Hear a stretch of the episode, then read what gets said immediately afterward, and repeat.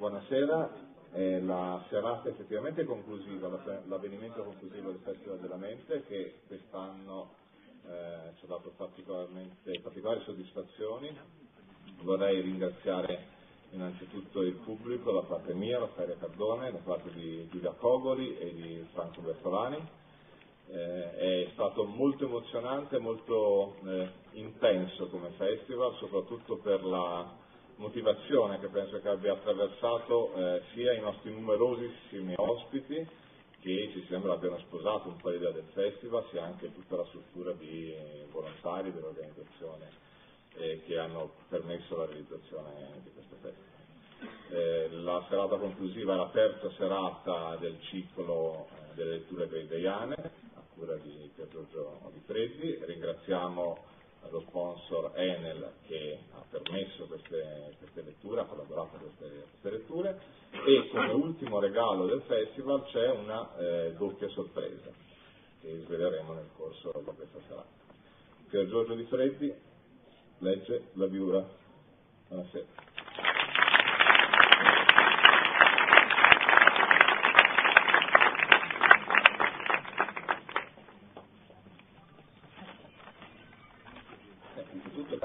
Ancora qui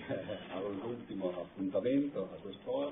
la luna è sempre più alta, evidentemente sempre più incuriosita anche lei, eh, avete notato che si muove, no? E quindi effettivamente eh, qualcosa succede. E eh, siamo arrivati ormai eh, all'atto finale di eh, questa storia che eh, vuole dire, ho sentito la Littizzetto, lei dice la realtà fa ridere, insomma non sempre perché a volte la realtà vera no? eh, non fa affatto ridere. E in particolare eh, non fa ridere la storia di eh, Galileo. Vi ricorderete eh, due giorni fa che abbiamo tracciato eh, brevemente il percorso eh, della sua vita dagli inizi di critico letterario, la, addirittura la determinazione della struttura dell'interno dantesco, poi le prime opere scientifiche, il saggiatore, eh, pardon, scusate, il Siderius Nuntius, in cui annunciava per l'appunto eh, queste meraviglie che aveva visto col cannocchiale, eh, poi alcune lettere eh, a questo eh, sacerdote che era suo allievo, eh, Dini, e poi a Cristina di Lorena, in cui si cominciavano a intravedere le avvisaglie di uno scontro in atto con, con il Vaticano col Santo Uffizio, a proposito naturalmente del copernicanesimo. Poi il libro Il saggiatore, eh, 1623, l'anno stesso in cui eh, Cardinal Barberini diventa Papa Urbano VIII, eh, con quella bella metafora del libro della natura. Ieri abbiamo letto vari passi eh, dell'opera principale di Galileo, eh, cioè eh, il dialogo sopra i due massimi sistemi del mondo. Quest'opera che, eh, ricorderete, era stata eh, commissionata, o perlomeno suggerita dal Papa stesso a Galileo perché eh, lui portasse di fronte al pubblico, a conoscenza del pubblico, i due lati della diatriba, cioè le ragioni a favore e contro i sistemi tolemaico e copernicano. Il libro esce nel 1632 e, eh, però, eh, come ricorderete forse dalle ultime eh, pagine che abbiamo letto ieri, Galileo eh, fa un po' questo scivolone, ma comunque anche senza eh, quelle pagine finali, naturalmente eh, l'effetto sarebbe stato uguale, fa lo scivolone di prendere anche un po' in giro la dottrina papale di Urbano VIII, cui eh, veniva detto che eh, è vero, certo la scienza può proporre delle teorie eh, che possono in teoria spiegare per l'appunto quello che succede nel mondo, eh, spiegare i fatti sperimentali, però eh, non si può porre naturalmente limitazione all'onnipotenza di Dio, l'unica cosa che Dio non può fare è ciò che è impossibile, se le cose eh, si possono fare in maniera diversa da come la scienza prevede, beh, allora Dio avrebbe potuto farle così. Questa dottrina viene eh, messa in bocca a Simplicio e eh, nonostante poi alla fine eh, Galileo gli dia questi aggettivi roboanti che però suonano per l'appunto come una presa in giro, il Papa si offende, sembra mortalmente nei confronti di Galileo, non lo vuole più ricevere a corte, ma non soltanto il Santo Uffizio apre il processo e si arriva immediatamente alla condanna. E, questa condanna è stabilita e enunciata il 22 giugno 1633 e quello che faremo questa sera sarà semplicemente leggere gli atti di eh, questa condanna, anzitutto eh, gli atti del, eh, della condanna, anzitutto gli atti dell'accusa ufficiale che viene eh, fatta dal Santo Uffizio e poi eh, purtroppo eh, uno dei momenti più più tristi, io direi, eh, di, della storia della scienza, nascente, ma anche poi in seguito, cioè il momento in cui eh, Galileo accetta di eh, venire a patti con la Chiesa e eh, abiura. E, eh, e, poi leggeremo ancora qualche pagina collegata per vedere come è finita poi eh, la storia e anche come è stata percepita in tempi diversi, in particolare nel secolo scorso, cioè nel Novecento. Allora io direi di cominciare subito con eh, la lettura dell'accusa del Santo Uffizio e un'accusa eh, che in qualche senso, anzi in un senso ben preciso, quasi letterale e agghiacciante, perché eh, sentirete le parole che eh, vengono espresse, eh, non confondete, naturalmente non è il Cardinal dell'Armino che che, dice, che, redige e che legge eh, questa accusa, perché Bellarmino era morto eh, qualche anno prima e anzi Galileo aveva sperato forse che da questa morte eh, avrebbe potuto discendere un nuovo atteggiamento della Chiesa nei confronti eh, della scienza. Ma eh, a me è capitato recentemente di leggere eh, qualche libro sul nuovo Papa Benedetto XVI e in particolare un libro che si chiama Senza Misericordia, che è pubblicato dalla Caos Edizione, un libro di controcultura, se così si vuole, in cui ci sono i documenti che Benedetto XVI da cardinale Ratzinger, cioè da eh, prefetto della congregazione per la dottrina della fede, come ora si chiama il Santo Uffizio, ha eh, emesso nei lunghi anni, più di 25, in cui eh, è stato a capo di questa congregazione. E la cosa che a me ha fatto venire personalmente i brividi è riscoprire, avendo letto naturalmente, naturalmente gli atti dell'accusa ufficiale a Galileo, riscoprire che ancora oggi, nonostante siano passati 400 anni, quando eh, un sacerdote, ormai non lo si fa più per fortuna con, eh, con i laici come potremmo essere noi, la Chiesa e il Santo Uffizio prendono eh, provvedimenti soltanto più eh, per eh, i sacerdoti e i religiosi che appartengono alla, eh, Vaticano, insomma, al cattolicesimo. Però le parole con cui queste persone a volte sono costrette a, a parlare, perché questo è, è, il verbo che bisogna usare anche se non è più eh, di moda, le parole che usano eh, questi sacerdoti per rientrare, diciamo così, nell'alveo della fede, sono praticamente prese di sana pianta da quello stile che eh, adesso sentiremo. Quindi non è una cosa di 400 anni fa, ma è una cosa eh, che ha ancora una certa attualità, anche se fortunatamente, perlomeno per qualcuno, eh, il potere della Chiesa ormai è limitato per l'appunto alle sue pecorelle. Allora, eh, come prima lettura eh, leggeremo eh, l'atto ufficiale dell'accusa, come ho detto, però eh, per vivacizzare un pochettino la serata, eh, senza averlo detto naturalmente agli organizzatori, i quali ormai non possono più fare nulla perché essendo l'ultima volta non possono avere nessuna influenza sul domani, non perlomeno su quello immediato, eh, sarà non il cardinale dell'Armino, che come ho detto morto, ma comunque un'altra persona a leggere l'accusa, cioè Franco Marconi.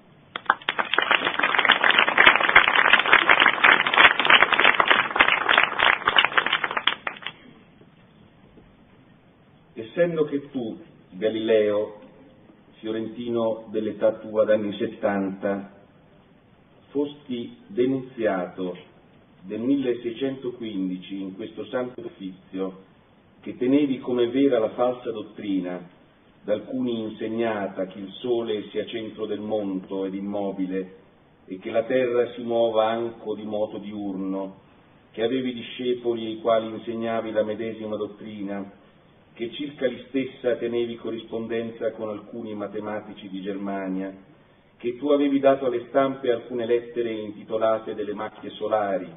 nelle quali spiegavi di stessa dottrina come vera, che alle obiezioni che alle volte ti venivano fatte, tolte dalla Sacra Scrittura, rispondevi glossando detta scrittura conforme al tuo senso,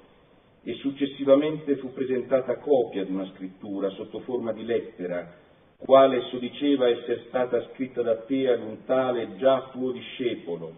ed in essa, seguendo la posizione del Copernico, si contengono varie proposizioni contro il vero senso ed autorità della Sacra Scrittura. Volendo perciò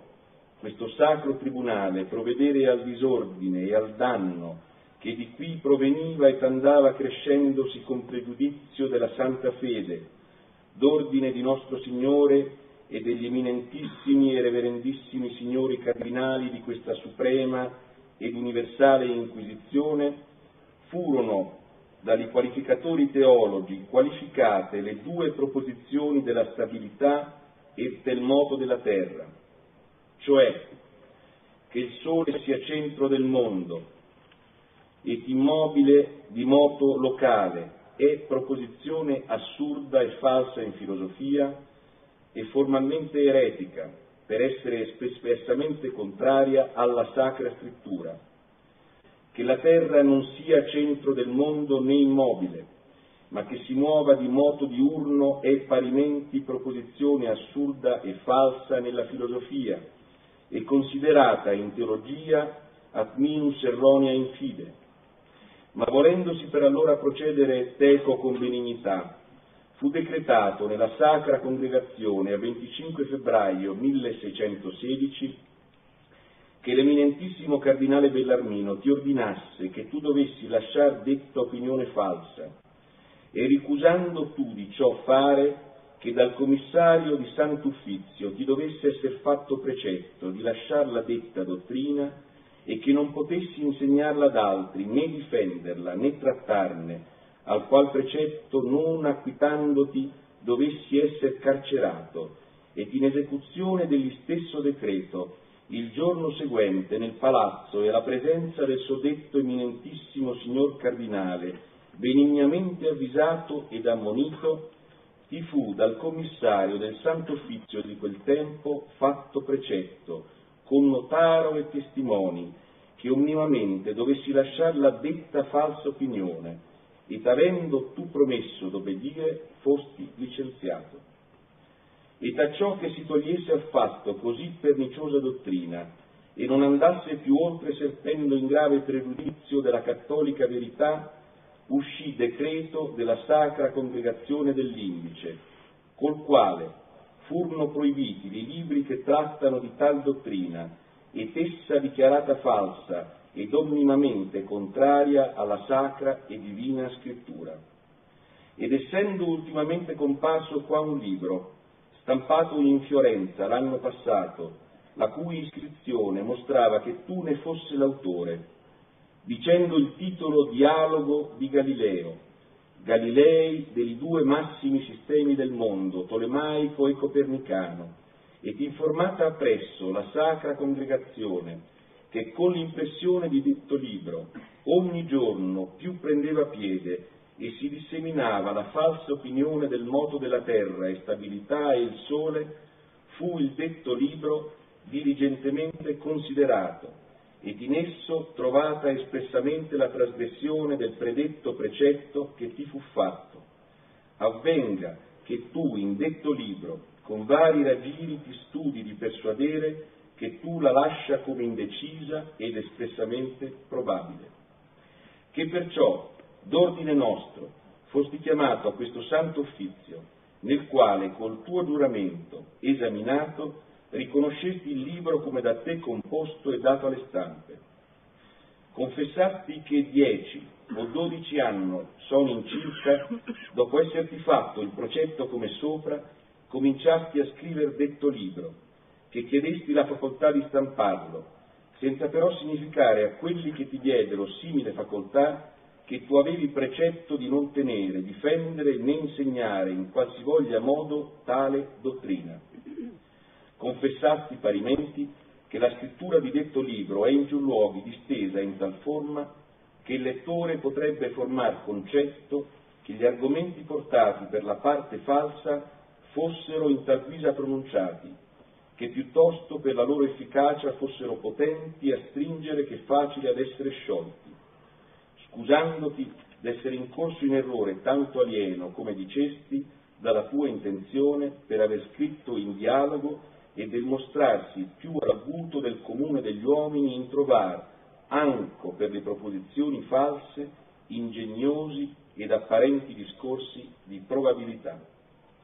Ed essendoti stato assegnato termine conveniente a far le tue difese, producesti una fede scritta di mano dell'eminentissimo Cardinal Bellarmino, da te procurata, come dicesti, per difenderti dalle calunnie dei tuoi nemici, dai quali ti veniva opposto che avessi aggiurato e fossi stato penitenziato, ma che ti era stata solo denunciata la dichiarazione fatta e pubblicata dalla Sagra Congregazione dell'Indice, nella quale si contiene che la dottrina del moto della terra e della stabilità del sole sia contraria alle sacre scritture, e però non si possa difendere né tenere, e che perciò, non si facendo menzione in detta fede delle due particelle del precetto, cioè docere e quovis modo, si deve credere che nel corso di 14 o 16 anni m'avevi perso ogni memoria e che per questa stessa cagione avevi taciuto il precetto quando chiedesti licenza di poter dare il libro alle stampe e che tutto questo dicevi non per scusare l'errore, ma perché sia attribuito non a malizia, ma a vana ambizione, né ti suffraga in processo e da te confessate come sopra, ti sei reso a questo santo offizio veementemente sospetto d'eresia, cioè di avere tenuto e creduto dottrina falsa e contraria alle sacre e divine scritture, che il sole sia centro della terra e che non si muova da oriente a occidente, e che la terra si muova e non sia centro del mondo,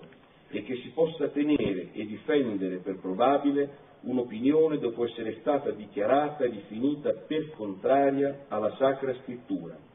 e conseguentemente sei in corso in tutte le censure e pene dei sacri canoni ed altre costituzioni generali e particolari contro simili delinquenti imposte e promulgate,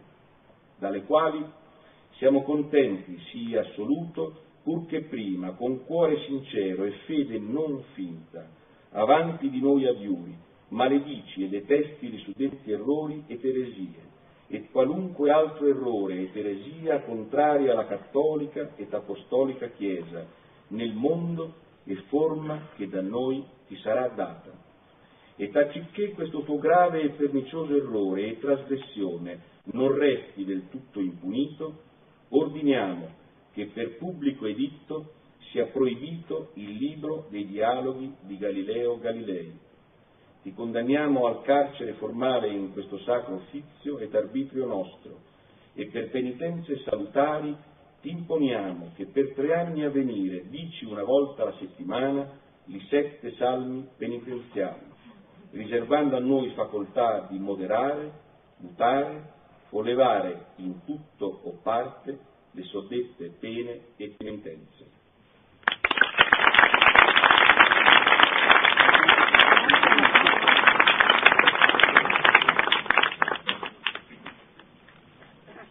avete sentito eh, questa era eh, l'accusa e eh, naturalmente la condanna, non c'era bisogno eh, per Galileo di eh, confessare, però eh, una parte della condanna era il fatto che lui dovesse abiurare e Galileo accettò e lo fece. Ora io dovrei leggere la biura di Galileo, però devo dire la verità che a me personalmente, come matematico del giorno d'oggi, ma non soltanto a me, a molti di coloro che hanno ripensato a questo momento, eh, il fatto che lui eh, si fosse inginocchiato e eh, avesse effettivamente letto eh, questa biura, insomma, eh, fosse un po' troppo. No? E allora eh, ho cercato di cambiarla un pochettino, in varie occasioni è successo che abbiamo reinscenato in giro per l'Italia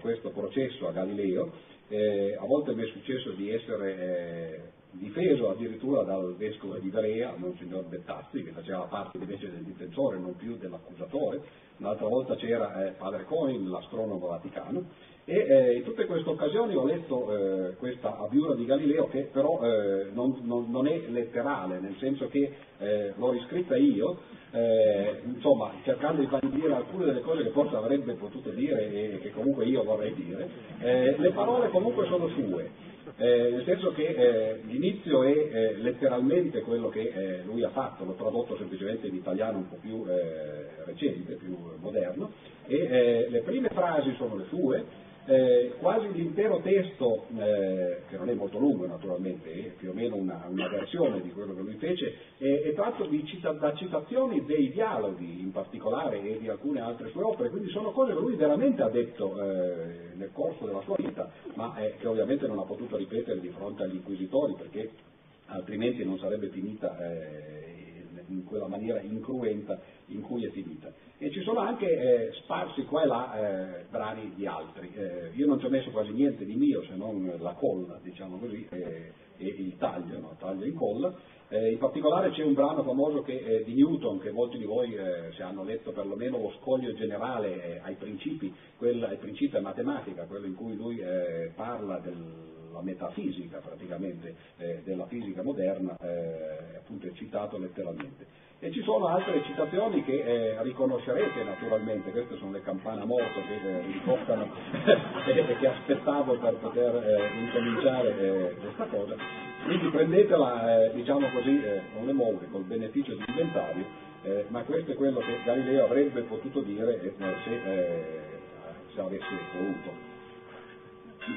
Oggi, mercoledì 22 giugno 1633, io, Galileo Galilei, figlio di Vincenzo, di anni 70, sono costituito personalmente in giudizio nella gran sala del convento di Santa Maria sopra Minerva in Roma. Vesto il camice bianco dei penitenti e sto inginocchiato davanti a voi, eminentissimi e reverendissimi cardinali, inquisitori generali della Repubblica Cristiana contro l'eretica malvagità. Ho davanti agli occhi i sacrosanti Vangeli che tocco con le mie proprie mani e giuro che ho sempre creduto, credo adesso e con l'aiuto di Dio crederò per l'avvenire tutto ciò che predica e insegna la Santa Cattolica e Apostolica Chiesa. Sono stato denunciato nel 1615 a questo Santo Uffizio per aver tenuto per vera e insegnata la dottrina che il Sole stia immobile al centro del mondo e che la Terra si muova di moto diurno, in opposizione alle sacre e divine scritture che affermano che Giosuè fermò il Sole. Il 26 febbraio 1616 l'eminentissimo cardinale dell'Armino mi ha ordinato di abbandonare questa falsa opinione e di non insegnarla. E in sua presenza il padre commissario del Santo Uffizio mi ha benignamente avvisato e ammonito che altrimenti sarei stato incarcerato. Contrariamente al salutifero editto allora emanato dalla Santa Congregazione dell'Indice, che proibiva i libri che trattano di questa falsa dottrina,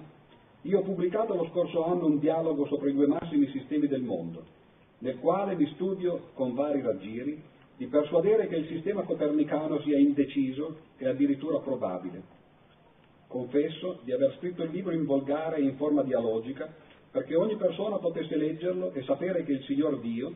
come gli ha dato gli occhi per vedere le opere sue, gli ha anche dato il cervello per poterle capire. Per aver tenuto e difeso per probabile un'opinione dichiarata contraria alla Sacra Scrittura, sono in corso le censure e pene dei sacri canoni e delle altre costituzioni generali e particolari promulgate contro i delinquenti, ma il Santo Uffizio mi ha offerto la soluzione, a patto che, con cuore sincero e fede non finta, abbiuri, maledica e detesti i suddetti errori ed eresie, e accetti come punizione la recita settimanale per tre anni dei salmi penitenziali, gli arresti domiciliari a vita e la proibizione perpetua del mio libro. E io, Galileo Galilei, volendo levare dalla mente delle eminenze vostre e di ogni fedele cristiano il sospetto su di me giustamente concepito, con cuore sincero e fede non finta, abiuro, maledico e detesto i suddetti errori ed eresie, accetto le punizioni giustamente inflittemi e giuro che per l'avvenire non dirò o asserirò mai più a voce o per iscritto cose sospette e che denuncerò chiunque lo faccia ma sono conscio che col mio collaborazionismo tradisco la mia professione e commetto il peccato originale della nuova scienza che più di, altro, più di ogni altro ho contribuito a far nascere. Perché oggi sono inginocchiato di fronte a voi, reverendissimi padri, nella posizione del credente che guarda a terra con gli occhi chiusi, ma a lungo ho vissuto a testa alta nella posizione dello scienziato che guarda al cielo con gli occhi aperti. E quante cose ho visto attraverso il cannone o occhiale che ho costruito nel 1609 e che la sera del 14 aprile 1611 abbiamo convenuto a cena sul Gianicolo dall'amico principe Cesi di chiamare telescopio. L'eminentissimo cardinal Bellarmino lo sapeva, perché non rifiutò come altri di guardarci dentro, per paura di vedere i monti e le valli della Luna, le fasi di Venere, i satelliti di Giove, le anomalie di Saturno, la rotazione e le macchie del Sole, le stelle delle costellazioni e la Via Lattea. Lo sapeva avrebbe dovuto gioire di questa mirabile compagine del Sole, dei pianeti e delle comete, che non avrebbe potuto essere senza consiglio e volere di un ente intelligentissimo e potente, un ente che regge il tutto, non come anima del mondo, ma come Signore di tutte le cose, un ente che dura sempre ed è presente ovunque, ed esistendo sempre ed ovunque costituisce la durata e lo spazio, il tempo e l'infinità. Un ente che non ha corpo né forma, così che noi non lo possiamo vedere né toccare né intendere. Un ente che non dobbiamo assolutamente adorare sotto forma sensibile, come già ordina un suo proprio comandamento che la nostra Santa Madre Chiesa ha invece scelto di ignorare. Così come hanno scelto di acquistare tutte le cognizioni della natura, agiatamente, senza esporsi alle ingiurie dell'aria, col solo rivoltare poche carte, i teologi e i filosofi in libris, ritirati in studio a scartabellare indici e repertori per scrivere cose di cui non intendono, così che non si intende ciò che essi scrivono e usurpano le sacre scritture e le opere dello stagirita perché è più facile coprirsi sotto lo scudo di un altro che comparire a faccia aperta. Ha abiltà di ingegni servili e vana presunzione di intendere il tutto che non può che derivare dal non aver inteso mai nulla. Calatevi per una volta dal trono della maestà biblica e peripatetica per discutere intorno al mondo sensibile e non sopra mondi di carta. Aprite la mente alle ragioni sottilissime perciò difficili a essere comprese invece di rimanere persuasi dalla vana apparenza della falsità. Apprendete le scienze matematiche, che uguagliano la divina cognizione nella certezza obiettiva, perché arrivano a comprendere la necessità. Smettete di dimostrare solennemente ignotum per ignotius e ricordate che affinché i calcoli tornino sullo zucchero e sulla seta bisogna fare la tara della cassa e dell'involucro. Imparate dalla mia antica lettera a Sua Altezza Serenissima Madama Cristina di Lorena, Granduchessa di Toscana, che sebbene la scrittura non può errare, possono non di meno errare alcuni suoi interpreti ed espositori che si fermano al puro significato delle parole, perché nel mondano sistema tolemaico se Giosuè avesse fermato il moto del sole avrebbe accorciato e fatto più breve il giorno, mentre per allungarlo avrebbe dovuto fermare il primo mobile. E nel mio sistema invece, che per allungare il giorno avrebbe dovuto fermare il sole, e dunque la terra alla quale esso dà non soltanto la luce, ma anche il moto. Quella lettera fu il mio primo errore, basato sull'illusione che i rapporti tra la nuova scienza e la vecchia fede potessero essere regolati sulla base di ciò che avevo appreso dall'eminentissimo Cardinal Baronio,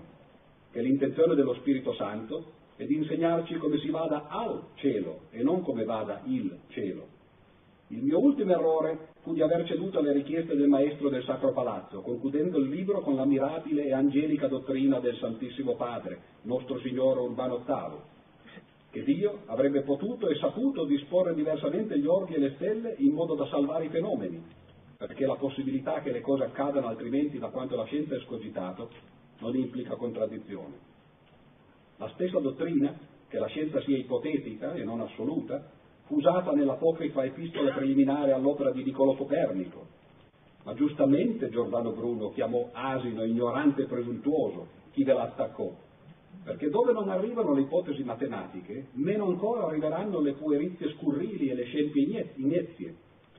Ingiustamente invece io abiuro, perché concedendo oggi ai reverendissimi padri che Dio ha fatto l'universo più proporzionato alla piccola capacità del loro cervello che all'immensa e infinita sua potenza, stabilisco un esempio che gli altri scienziati ignavi potranno seguire domani e sempre. Ho creduto di poter salvare la fede, benché fossi un, pe- un pubblico peccatore, padre di due figlie illegittime che ho costretto a farsi suore dopo averne ripudiato la madre, mia concubina, ma ho finito di condannare la scienza, perché fossi, benché fossi il suo pubblico difensore, inventore del suo metodo e scopritore delle sue prime leggi. Delle mie opere giudicherà il Tribunale della Ragione e io non avrò mai per male che mi si palesino i veri errori che ho commesso a partire dalla teoria delle maree. Della mia viura invece giudicherà il Tribunale della Storia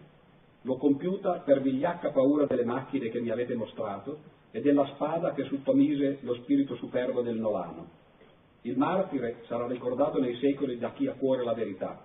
Il suo eminentissimo boia sarà santificato da chi l'ha calpestata, ma per me non ci saranno che rimpianti e il mesto ricordo di un'occasione perduta. L'intelligenza, voi che non l'avete, non ve la potete dare, ma io il coraggio neppure. Questo è eh, il modo in cui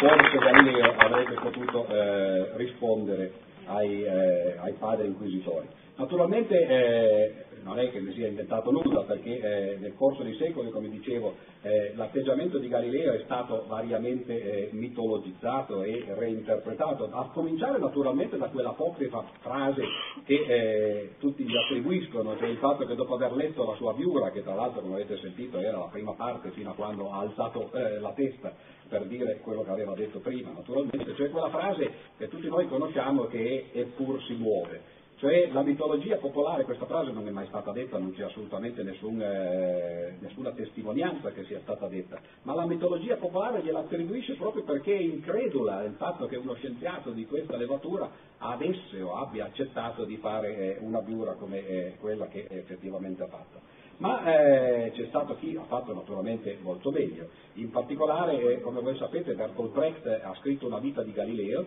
e eh, la vita di Galileo eh, di Brecht ha avuto eh, tra l'altro varie eh, versioni, almeno tre o quattro. Agli inizi Galileo veniva presentato come l'eroe che in qualche modo aveva accettato di combattere contro le forze dell'oscurantismo, contro la Chiesa, e che però per l'appunto era eroico nella sua battaglia. Ma l'ultima versione che Brecht fece eh, dopo il 45, cioè dopo che eh, ormai c'era stato Hiroshima e Nagasaki, dopo che la scienza aveva mostrato eh, che poteva anche essa, come disse poi Oppenheimer, conoscere il peccato costruendo la bomba atomica, allora Brecht riscrisse molte delle pagine della sua vita di Galileo e Galileo divenne invece il primo traditore, cioè per Brecht il motivo per cui poi la scienza si è andata a impelagare in, eh, in questo collaborazionismo, se così vogliamo chiamarlo, con la politica e eh, con gli armamenti, è stato proprio perché fin dagli inizi Galileo non ha saputo tenere duro. E allora adesso eh, chiamerei eh, un'attrice vera, questa volta, eh, Anna Buonaiuto, a leggervi eh, una pagina eh, della, del finale della vita di Galileo di eh, Bertolt Brecht.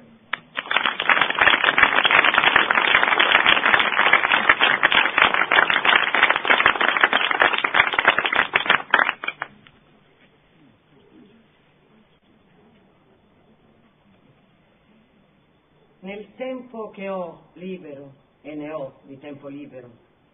Mi è avvenuto di rimeditare il mio caso e di domandarmi come sarà giudicato da quel mondo della scienza al quale non credo più di appartenere.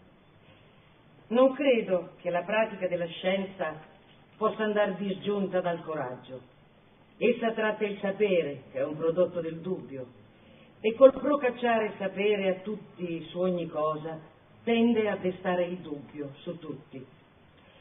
Ora, la gran parte della popolazione è tenuta dai suoi sovrani, dai suoi proprietari di terra, dai suoi preti, in una nebbia madreperlacea di superstizioni e di antiche sentenze che occulta gli intrighi di costoro. Antica come le rocce è la condizione dei più, e dall'alto dei pulpiti e delle cattedre si suole dipingerla come altrettanto in veritura. Ma la nostra nuova arte del dubbio appassionò il gran pubblico, che corse a strapparci di mano il telescopio per puntarlo sui suoi aguzzini. Codesti uomini, egoisti e prepotenti, avidi predatori a proprio vantaggio dei frutti della scienza, si avvidero subito che un freddo occhio scientifico si era posato su una miseria millenaria quanto artificiale, una miseria che chiaramente poteva essere eliminata con l'eliminare loro stessi. E allora sommersero noi sotto un profluvio di minacce e di corruzioni, tali da travolgere gli spiriti deboli. Ma possiamo noi ripudiare la massa e conservarci ugualmente uomini di scienza? I moti dei corpi celesti ci sono divenuti più chiari, ma i moti dei potenti restano pur sempre imperscrutabili ai popoli. E se la battaglia per la misurabilità dei cieli è stata vinta dal dubbio, la battaglia della massaia romana per il latte sarà sempre perduta dalla credulità. Con tutte e due queste battaglie ha a che fare la scienza. Finché l'umanità continuerà a brancolare nella sua nebbia millenaria di superstizioni e di venerande sentenze, finché sarà troppo ignorante per sviluppare le sue proprie energie, non sarà nemmeno capace di sviluppare le energie della natura che le vengono svelate. Io credo che la scienza possa proporsi altro scopo che quello di alleviare la fatica dell'esistenza umana. Se gli uomini di scienza non reagiscono all'intimidazione dei potenti egoisti e si limitano ad accumulare sapere per sapere, la scienza può rimanere fiaccata per sempre ed ogni nuova macchina non sarà fonte che di nuovi triboli per l'uomo. E quando, con l'andare del tempo, avrete scoperto tutto lo scopribile, il vostro progresso non sarà che un progressivo allontanamento dall'umanità.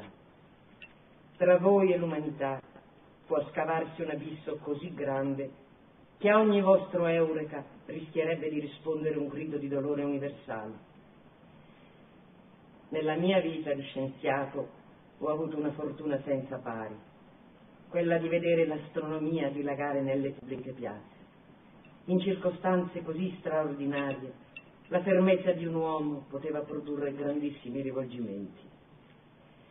Se io avessi resistito, i naturalisti avrebbero potuto sviluppare qualcosa di simile a ciò che per i medici è il giuramento di Ippocrate, il voto solenne di fare uso della scienza di esclusivo vantaggio dell'umanità.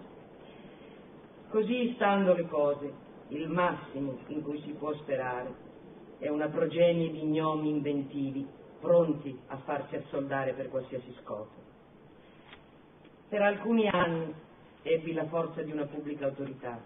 e misi la mia sapienza a disposizione dei potenti perché la usassero o non la usassero o ne abusassero a seconda dei loro fini. Ho tradito la mia professione e quando un uomo ha fatto ciò che ho fatto io, la sua presenza non può essere tollerata nei ranghi della scienza.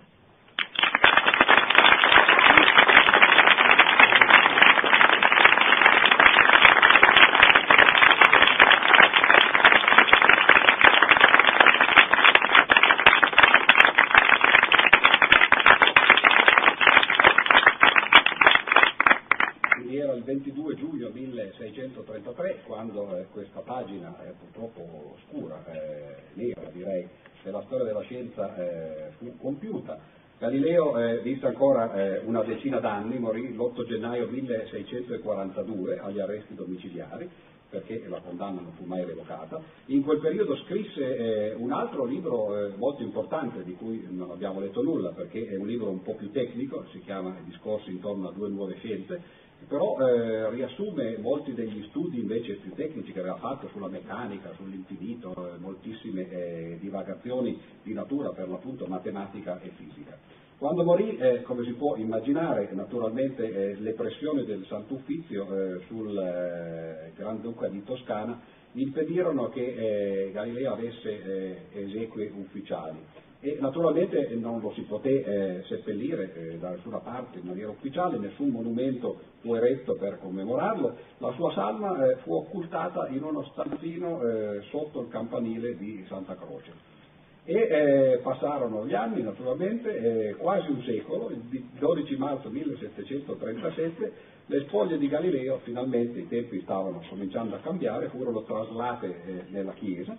e eh, mentre, si, mentre insomma, eh, si, faceva il, la traslazione furono prelevate alcune reliquie perché ormai insomma, anche lui era diventato un santo, tra cui un dito e una vertebra, il dito eh, è venerato oggi al Museo di Storia della Scienza di Firenze e la vertebra è all'Università di Padova, quindi vedete come il mondo cambia naturalmente. E eh, si fece eh, in Santa Croce, molti di voi l'avranno visto naturalmente, un monumento a Galileo, che sta di fronte a quello di eh, Michelangelo, ricorda le sue scoperte più importanti, c'è il busto eh, eh, dello scienziato che tiene in mano naturalmente un cannocchiale e ha lo sguardo rivolto al cielo, eh, c'è la rappresentazione dei quattro eh, satelliti di Giove che lui aveva scoperto e di cui abbiamo parlato, i famosi pianeti medicei, poi c'è una statua dell'astronomia eh, che tiene in mano un rotolo che rappresenta il Sole, che è il centro del sistema copernicano e celebra naturalmente la scoperta delle macchie solari,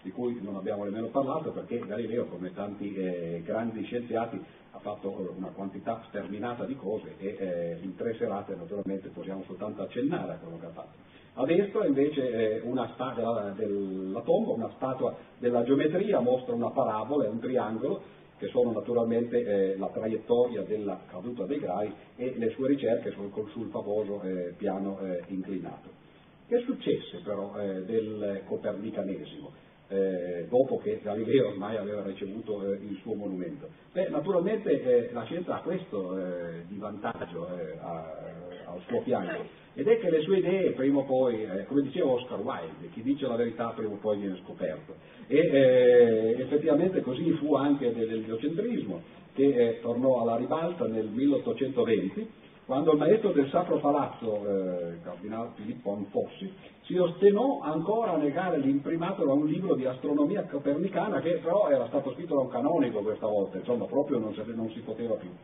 Eh, l'espressione che si usava all'epoca fu che ormai che la Terra girasse lo sapevano anche i selvaggi del Madagascar, no? e quindi eh, Pio VII fu costretto a fermare questo censore un po' troppo zelante e la condanna che eh, risaliva, come ricordiamo, al 1616, sulla quale si era poi basato il processo del quale abbiamo letto questa sera gli anni, fu abolita ufficialmente da un decreto del 15 settembre 1822 e dal momento, dall'anno seguente i libri di Copernico e di Galileo furono tolti dall'indice, quindi non è che la, eh, la, rivalutazione del copernicanesimo abbia dovuto aspettare, come qualcuno crede, eh, la riabilitazione di Galileo di qualche anno fa, in realtà già nell'Ottocento eh, anche la Chiesa aveva ufficialmente eh, accettato questa posizione. In seguito i papi da Leone XIII a Giovanni Paolo II hanno adottato la posizione, eh, in maniera quasi eh, ironica, eh, paradossale, la posizione compromissoria che Galileo aveva proposto per l'appunto nella lettera a Cristina di Lorena, cioè la compatibilità reciproca delle verità scientifiche e religiose. Il patto, come ricordate, la frase del Cardinal Barogno che eh, abbiamo citato anche questa sera, le scritture insegnano come si vada al cielo e non come, vada, e non come vada il cielo. Però eh, la riabilitazione di Galileo è stata eh, in realtà un escamotage, perché certo adesso eh, il, eh, il, Vaticano ha accettato l'eliocentrismo, però eh, l'evoluzionismo e naturalmente le biotecnologie, ancora peggio, no, eh, quelle sono ora nel mirino, cioè si è spostato semplicemente l'obiettivo. Giordano Bruno, che era stato il primo martire in realtà del copernicanesimo, perché era stato mandato a Rorgo da Bellarmino nel 1600, eh, beh, naturalmente il Papa Giovanni Paolo II, che come ricorderete nel Giubileo del 2000 ha chiesto scusa di tutto per quello che eh, era stato fatto, persino per le tre pere che Agostino aveva rubato e di cui confessava il furto eh, nelle confessioni, eh, dell'omicidio di Giordano Bruno eh, non si è parlato, eh, nonostante fosse il 400 anniversario,